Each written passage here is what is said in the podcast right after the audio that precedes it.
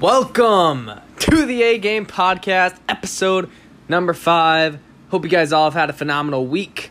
This is going to be posted on a Monday instead of the Sunday. We're doing some more editing. We're working on some new logos, some merchandise. We're doing it all.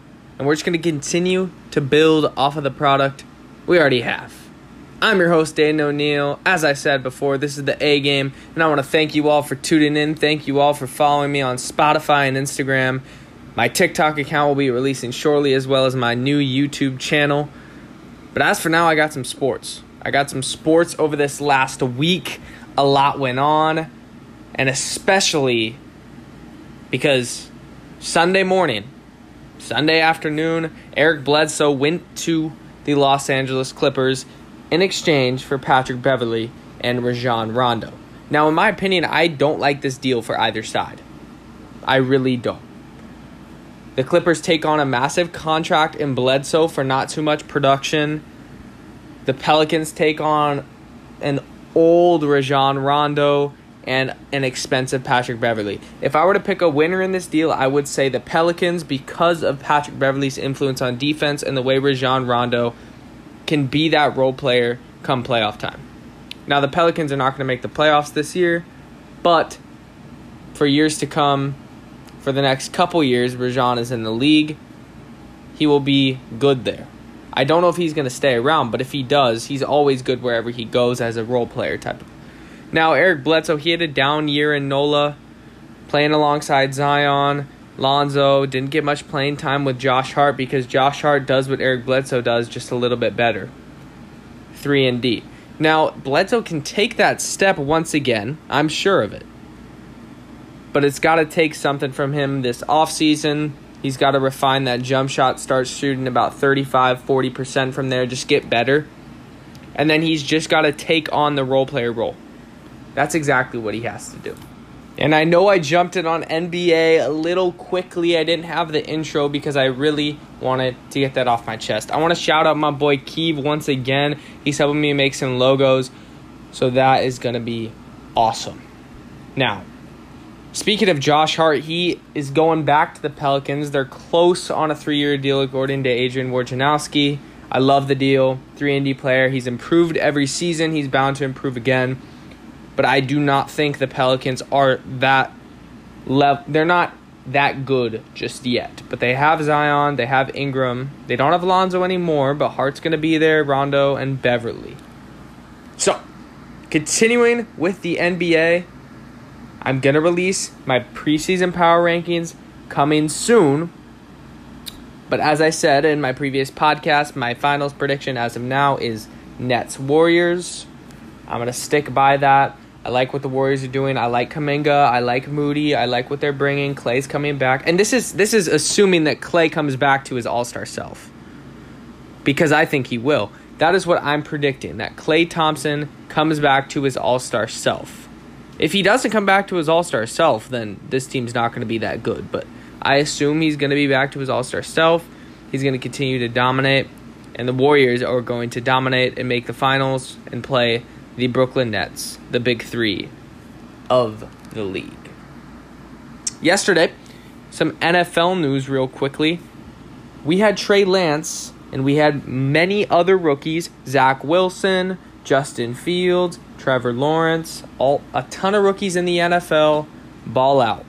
It was exciting. I loved every minute of it. As a Niner fan, Trey Lance dazzled. He did exactly what what I thought he was going to do. He's perfect for the Shanahan offense. Really good play action passer. He can run the ball, athletic, tall. He fills every single box. Now, Justin Fields showed a lot of the same stuff. I know it's preseason. Everybody was clowning on him. He said, The game feels really slow to me. And everyone's like, Yeah, because it's preseason. So we'll see what happens as he continues to move forward. I really hope Matt Nagy sits down, has a cup of coffee, and says, Justin Fields is my starter week one. Justin Fields is that dude. Because if he doesn't, and has Andy Dalton run out there week one, it's just not good. It's not good enough. Nick Foles is not good enough. Justin Fields is that guy, and let him start week one. I know you want to ease him into the system, But I only agree with easing into a system when you have a solid quarterback in place. Now, for example, the San Francisco 49ers have a solid quarterback in place with Jimmy G when healthy. So Trey Lance can go under that. Jordan Love, solid, maybe the best quarterback in football. Aaron Rodgers, Jordan Love's behind him. All these guys with great star power in front of them learn a lot better. But if you don't have that star power in front of him, throw him out there and get him some experience. This is not the year for the Bears, and I think Matt Nagy and that whole coaching staff knows that. But rushing Justin Fields, in my opinion, is not a thing. You put him out there week one, you have him play all 17 weeks, you see where you stand, you see what you need to pick up in the offseason to be better for the future. That is exactly what you need to do. But I don't want to hear any of this malarkey of putting Andy Dalton, a seasoned vet who's a backup at best, starting. Come on now. You really think that's good marketability also for your franchise? No. Nobody wants to see Andy Dalton run out there. No Bears fan wants to see Andy Dalton run out there.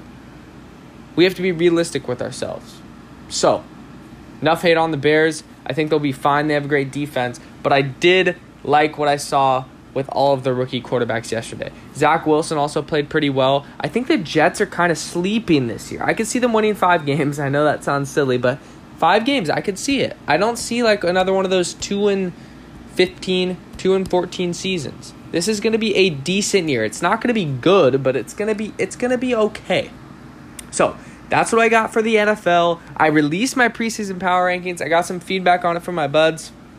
Buds. Some my friends. And, you know, they, they had mixed emotions. I put the Niners at four, and they were like, oh, you're a Niner fan. Yeah. But I really think that this team is still the second best, if not the best, in the NFC. Here's why. You have everybody returning basically, except DeForest Buckner. And if they're all healthy, that team is going to be insane. They also picked up Trey Sermon in the draft, Aaron Banks, the offensive tackle out of Notre Dame in the second round. You got Trey Lance, obviously, who can run a dual quarterback system with Jimmy throughout the playoffs, keeping the defense off balanced. So many options with this team. And not to mention, their defense is top 10, if not top 5. So they fill all the boxes if Nick Bosa comes back healthy. Richard Sherman's holding out. He's not going to be here.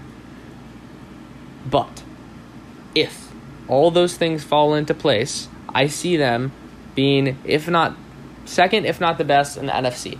I think the Buccaneers are still better because why would I not bet on a team that is bringing everybody back and just won a Super Bowl? Why would I not? That would be a crime of myself as a sports fan to not put them at one. That's just disrespectful. Tom Brady, the greatest quarterback of all time, arguably the greatest athlete of all time. I can't put it past him again. I've put it I put it past him last year. I put it past the Patriots. I was a Brady hater for a while. But I embraced the hate and I became not a lover but an acceptor where I just accept that he's the greatest.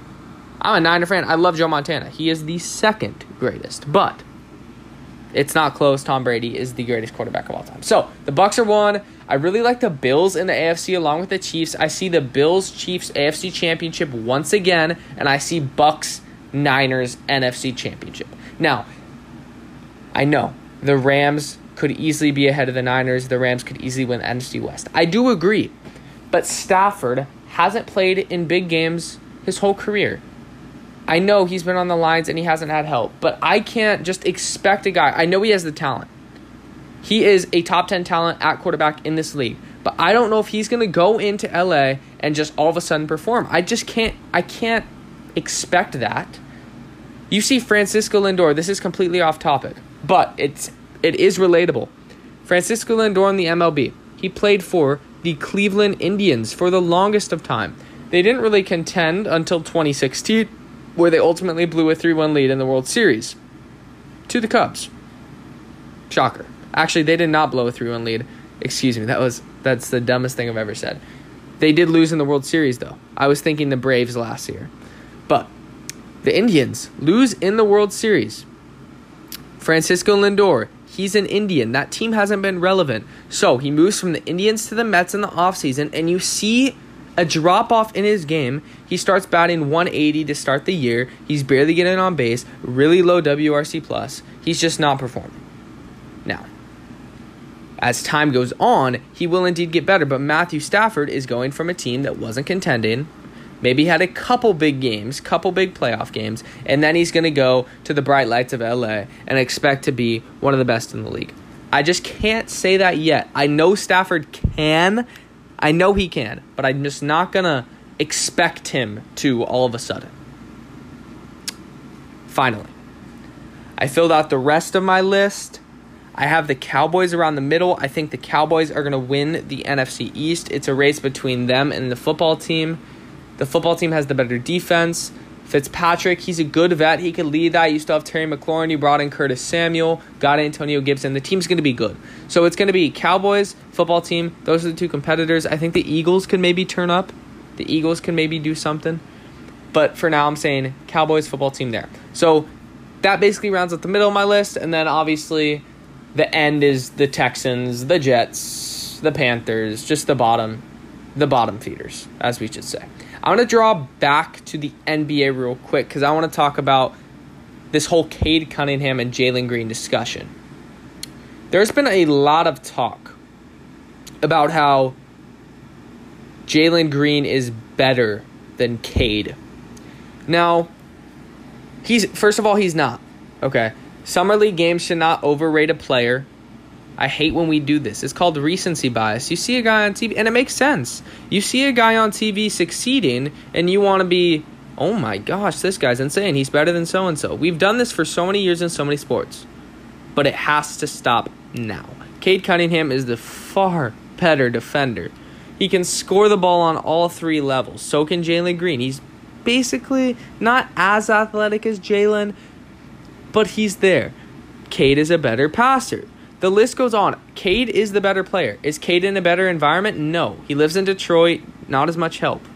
But the as I said in my previous podcast, the Pistons are my sleeper for the play-in tournament, and Jalen Green is not better.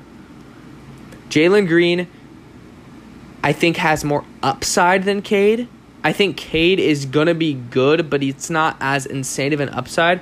I see Jalen Green as a insane upside. I'm trying to think of athletic players who could shoot. D Rose in his prime, except he wasn't big.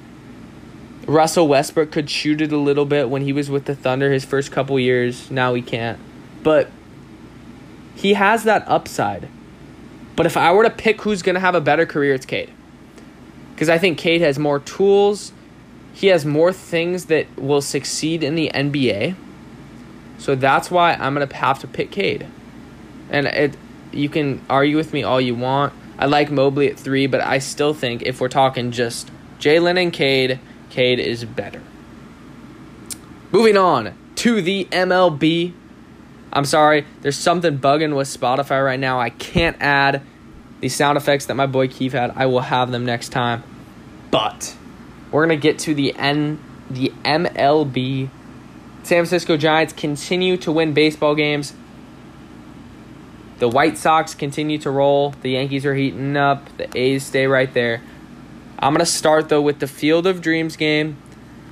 One of the best baseball games I've ever seen on TV between the White Sox and the Yankees. Now, if you haven't seen Field of Dreams, pause this podcast, go watch it, and come on back.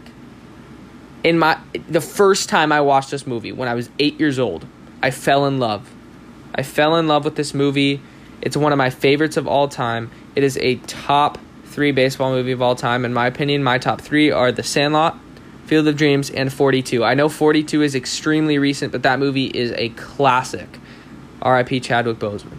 But anyway, go watch that if you haven't. But this game, everything about it was perfection. You had the intros walking through the corn, the music from the movie playing you saw tons of homers. Judge went off. Tim Anderson went off. Eloy Jimenez went off. Big home run by Stanton. You had it all. Then the walk off by Tim Anderson in the end.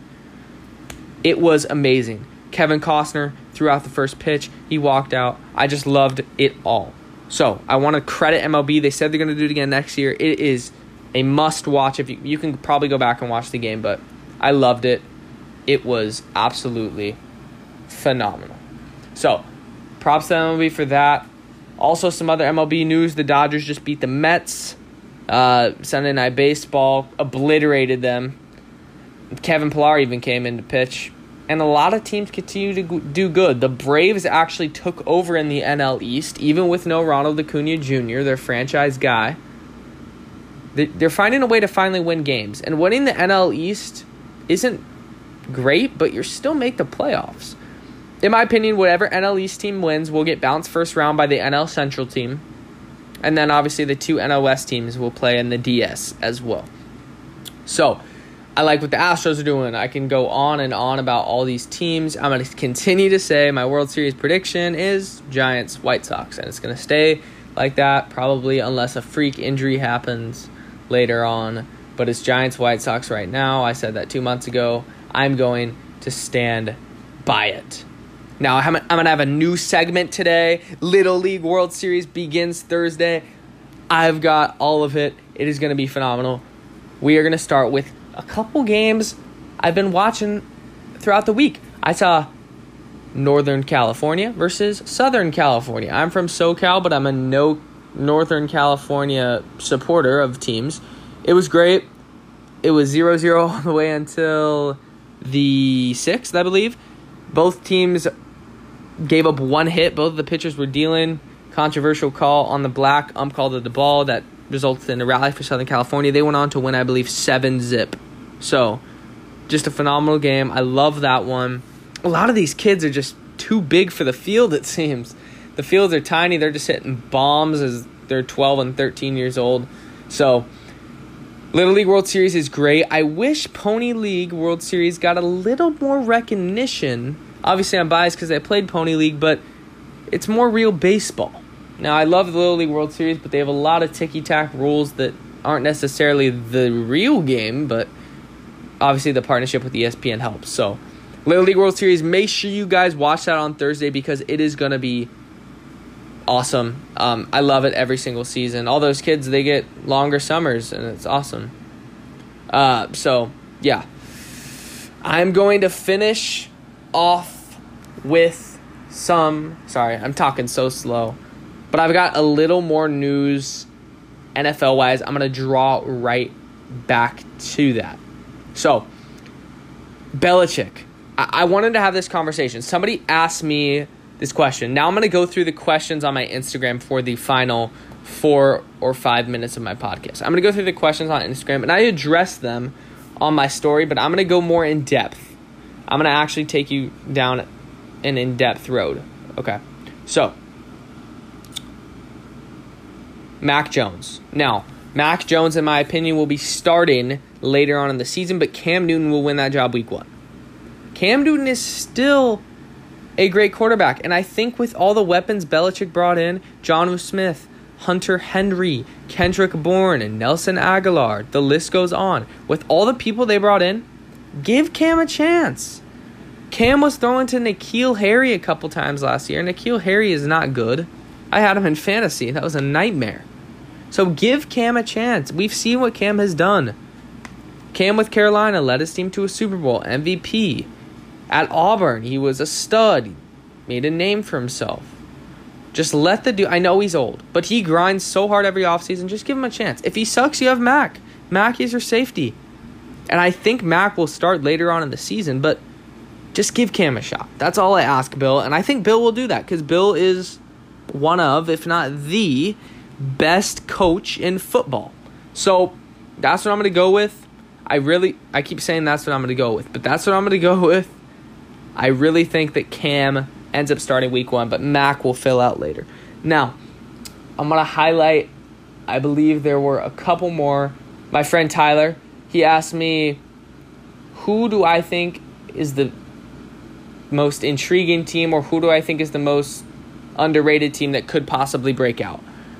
There are a lot on my list, but I'm going to go with the New Orleans Saints. This is an interesting take, but I'm going to document it. Obviously, it's going to be on my on my Instagram.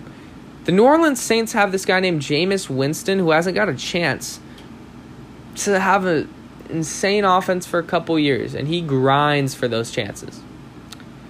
The dude is good. He was the number one overall pick. He was people consider him a bust, but he was supposed to be phenomenal. So this guy's going to be great. You still have Kamara. You brought in some other dudes. Once Michael Thomas gets healthy, this team could be a wild card team. I know Drew Brees is gone, but it all depends on one guy, Jameis Winston. All of these questions I answered over the last couple days, I know it seems boring or repetitive, but a lot of the NFL teams depend on how the quarterback plays. The Chargers' performance this year de- depends on how good Justin Herbert does. The Dolphins' performance this year depends on how good Tua Tagovailoa does. The Ravens depends on Lamar Jackson. The list goes on. So, when I continue to repeat myself, it's because that's how important quarterbacks are. They need to perform, especially when you put the pieces all around them. Jameis Winston doesn't necessarily have the pieces all around him, but if he balls out, they can make the wild card. Matthew Stafford, if he balls out, they could win the division. But it all is on the shoulders of these QBs, these unproven QBs in big spots. That is what I'm intrigued about most for this year. And if I were to pick another question by my friend Tyler, if I were to pick the the biggest breakout year by a player in the NFL this year, it'd be Justin Herbert. Because I think he has the weapons with Keenan Allen, the offensive line. They increased it. They got it a lot better with Slater. You still have Bosa on the line, on defense. You still have Derwin James. I mean, you have dudes. You have dudes. You just got to stay healthy. I think that was the issue with the Chargers last year. Tough schedule, couldn't stay healthy, new stadium, the whole shebang. So, Justin Herbert's my my prediction for breakout star. Deshaun Watson also didn't attend attend practice again. It's not looking good for him. It's not looking good for Trevor Bauer either. But I'm not going to get into that until there's a court ruling. Obviously, uh, Falcons become first 100% vaccinated NFL team. So that's 22 minutes of your guys' time. I love talking to you more than anything. That is why I'm going to make it a future for myself. So, phenomenal day, phenomenal time talking to you. I hope you guys have a great week. It is going to be my first full week of school. Wish me luck. But, hope you guys have a phenomenal rest of your day, phenomenal rest of your week. Peace.